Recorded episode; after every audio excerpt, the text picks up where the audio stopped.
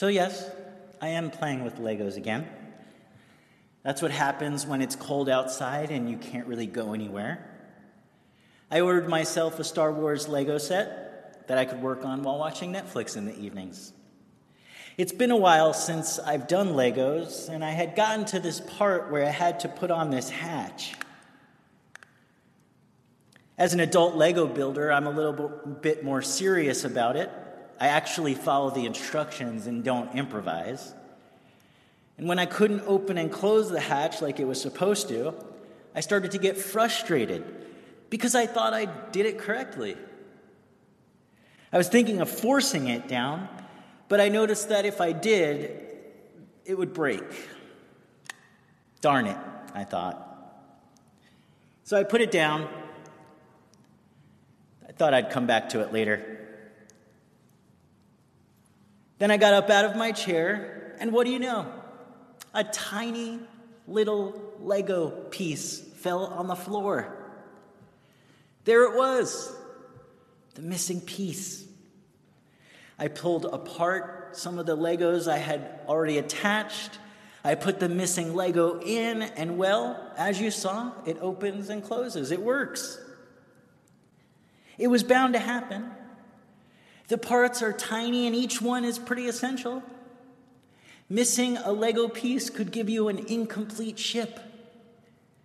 I assume that nothing's been left out, that the instructions are always correct, and that everything should go together as it should. But alas, parts do go missing. Problems happen when putting things together. And I know that missing one piece to the story of the Bible can also cause big problems. Problems in interpretation, in understanding what Jesus was getting at. For a while, I had to learn to just work around theological matters that didn't fit, that don't make sense in our modern day. But my training has caused me to get up and look around. Much like that Lego ship, parts go missing, and before I jam hatches down, one should always see if there is more, a piece missing to the story of the Bible, more than we've just been handed down. This is how I've found myself reading the Gnostic Bible. It's why I've kept my mind open to parts unknown and I found that even Christianity should remain open to modern discoveries that shed light on the nature of Jesus' life and ministry. This is why I've been reading books that were never really mentioned before. And it's not that they've been proved illegitimate, not that they aren't credible. It's just that we never were taught to go outside of the Bible.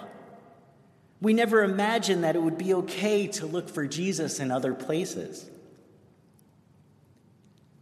Not only is it amazing that we discovered a whole library of early Christian thought, it's that when I place this text, this piece, the Gospel of Thomas, that we're looking at today, into the existing structure, I found that it fit and makes the story more whole and more real in such a way that I can't help but share it with you all.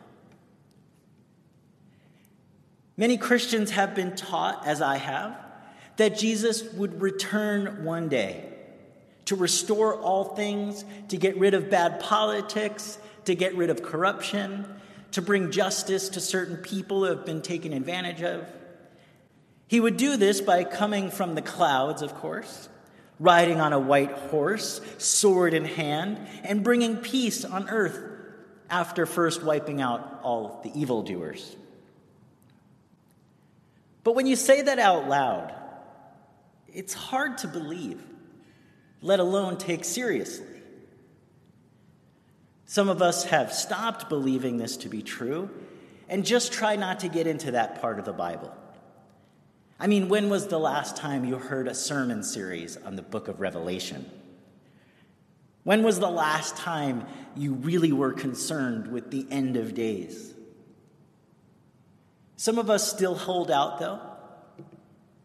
Maybe those parts of the Bible are allegorical, or maybe we just are still too spiritually immature to understand the fullness of the story. That's the problem with the Bible. You open it up and you begin to read something like Jesus standing up for the adulterous woman about to be stoned. That's a good part of the story. Or the part when he refuses to let kids be left out of church services.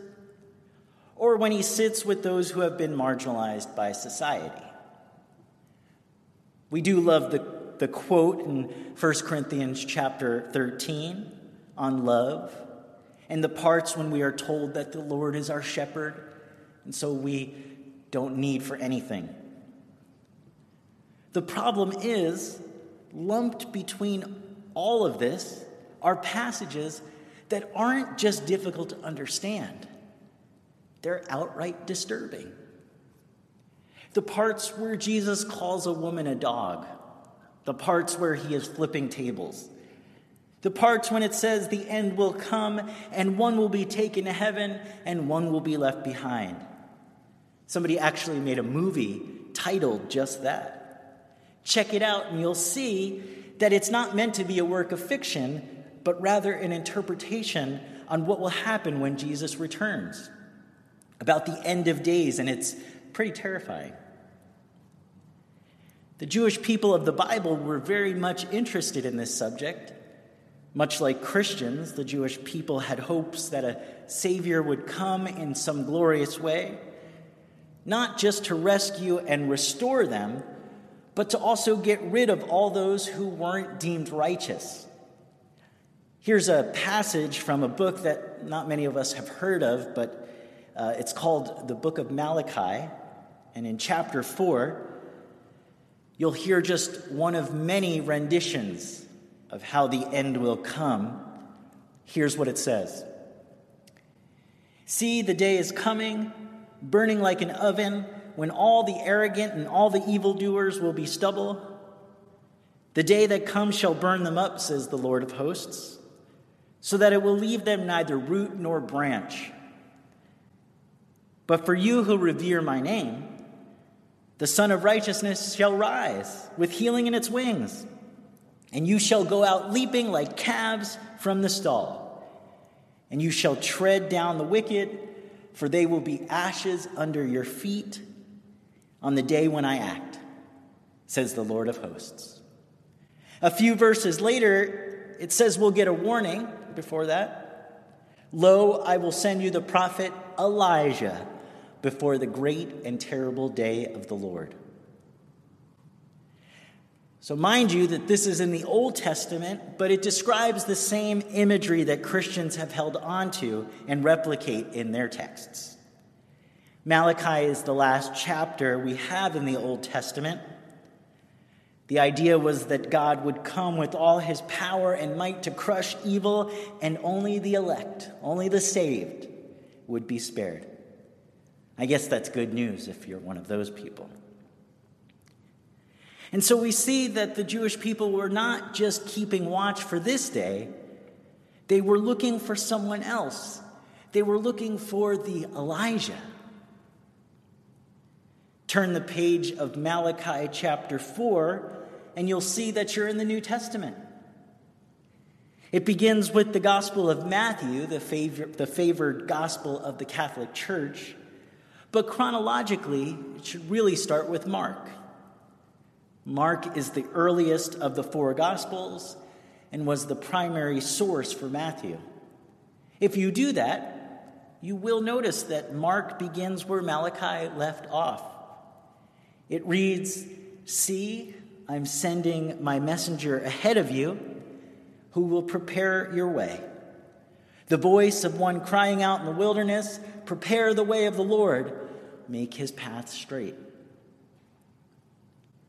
This was a most important matter because before the Messiah came to usher in the end of days for evil and restore Israel to power, Elijah had to come first to prepare the way, of course. This was a problem for Jesus because people didn't get this. Open up to John 121 and you can see that people back then had been waiting for Elijah to come back. They even asked John the Baptist if he was Elijah, to which he said he wasn't. He just said, I'm the voice of one crying out in the wilderness, making straight the way of the Lord. So he didn't acknowledge that he was Elijah. But in Matthew chapter 11, verse 13, it says that John the Baptist was Elijah. And Jesus says this about John For all the prophets and the law prophesied until John came, and if you're willing to accept it, he is the Elijah who was to come. Let anyone with ears listen. As you can see, there is some confusion about the end of days in Jesus' time, who Elijah is, and how the Messiah would come. One reason Jewish people had a hard time believing that Jesus was the Messiah was that he didn't restore Israel. No Elijah came. And he wasn't a powerful leader who advocated overthrowing his enemies. This example I just showed you is why it's so hard to understand the Bible. It isn't always consistent. And one needs to know that the disciples, even John the Baptist, didn't fully understand what Jesus was getting at. One of the most powerful passages of the Bible is found in 1 Corinthians 2, chapter 6, uh, 2, verses 6 through 8, where Paul writes, Yet among the mature we do speak wisdom though it is not a wisdom of this age or of the rulers of this age who are doomed to perish. But we speak God's wisdom, secret and hidden, which God decreed before the ages for our glory. None of the rulers of this age understood this. If they had, they would not have crucified the Lord of glory.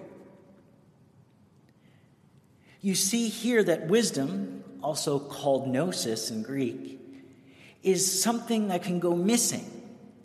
It can go hidden, like the Lego I had lost. And it's so crucial to understanding that if they had really got what Jesus was teaching, they wouldn't have crucified him as a blasphemer, as a false Messiah who claimed that God loved all people even those outside of the law. In the Gospel of Thomas, we get a glimpse at the secret teaching of Jesus. We get to hear what Jesus really taught about the end times. It resembles something taught in our scriptures, but it's more clear, and I think gives us a real answer. In the 18th stanza of the Gospel of Thomas, we can read The disciples said to Yeshua, to Jesus, Tell us how the end will be. Yeshua said, Have you discovered the beginning and now are seeking the end? Where the beginning is, the end will be. Blessings on you who stand at the beginning you will know the end and not taste death. Think about all the people who have claimed that the end is near. Think about how this has been proclaimed for thousands of years in the church, in art, in our history, and how central it is to Christian teaching. This idea that an end is coming was never something Jesus wanted us to be concerned with. The same question is reported in Matthew 24, verse 3, when Jesus' disciples asked, What will the sign of your coming and of the end of the age be? Up until the very end of Jesus' life, the disciples were confused. They misunderstood Jesus. They did their best to give us a written account on the life of Jesus, but we see that for so long, we have had a Bible that was written by people who didn't fully understand Jesus, And so parts of it do sound incomplete. It's like things had been left out that made it hard to fully comprehend. But today, we found more pieces, like the books discovered at Nag Hammadi in 1945. The Gospel of Thomas gives us a clearer picture of what the disciples were confused about. For Jesus never meant to scare anyone with a doomsday scenario for the earth and its inhabitants. Jesus came to make us whole and came to bring us new life. He came that we should have eternal life and not taste death. So, what does Thomas say is the correct perspective on the end of days? I like the humor in Jesus' response to his disciples How will the end be? He says to them, Have you discovered the beginning that you're so eager to know about the end? While it sounds funny, his response is rooted in the work that is done in psychology, specifically the work done in psychoanalysis. Where the Bible has often been seen as a book concerning just supernatural and spiritual things, we can see here that Jesus is referring to one of the fundamental principles of therapy. In order to be made whole, one should not look to the future but rather to the past, to the beginning. So many of the issues that cause us harm are unseen fear, shame, anxiety, guilt, depression. Jesus wants us to know that a Savior isn't coming to magically take those things away, but rather, He has come to point us in the direction from which we can find healing in order to be made whole, to be born again, to be healed from all these earthly symptoms of neurotic behaviors, we must go back to the beginning. We must look to our past, to our childhood, to our upbringing, so that we can walk through and identify those things that caused us to feel broken in the first place. This can happen in therapy, it can happen in community. It can happen when we come to see that Jesus wants us to focus on beginnings and not ends. You see, when black and white people can see that they come from the same place and were taught to be at odds with one another, when Jews, Christians, and Muslims see that they have the same parents, Abraham and Sarah, then healing work can be done. Respect comes from seeing all of this. That seeing all of us, no matter where we are, who we are, or where we are going, we all originate, we all have the same DNA that make up who we are. Jesus wanted us to look back to the beginning. He thought it was a silly use of time to speculate on what will happen at the end. In fact, it was by looking back to the beginning that one could begin the journey of being made complete. In understanding where we have come from, how it is we have gotten here, and living in the light of our past rather than in its shadow. When and if we do this, Christianity itself becomes a guide rather than a rule book. It invites us into a process of growth and transformation instead of an apocalyptic vision of divine retribution. Today we have looked at the Bible and asked if maybe some parts have went missing. We have seen that the Bible sometimes is confusing because its followers had been confused themselves. Lastly, we acknowledged a missing piece, the Gospel of Thomas, discovered recently and have removed some bad theology and replaced it with a piece that makes more sense for us today. My hope is that you would continue to study the whole picture of Christianity with me as we discover teachings that didn't go over every disciple's head, but instead look to some left out voices in hopes that we can get a clearer picture of Jesus Christ, the healer of broken pasts and therapist to our hearts and souls. Remember what Jesus taught Thomas as you come into this week. Where the beginning is, the end will be. Blessings on you who stand at the beginning. You will know the end and not taste death.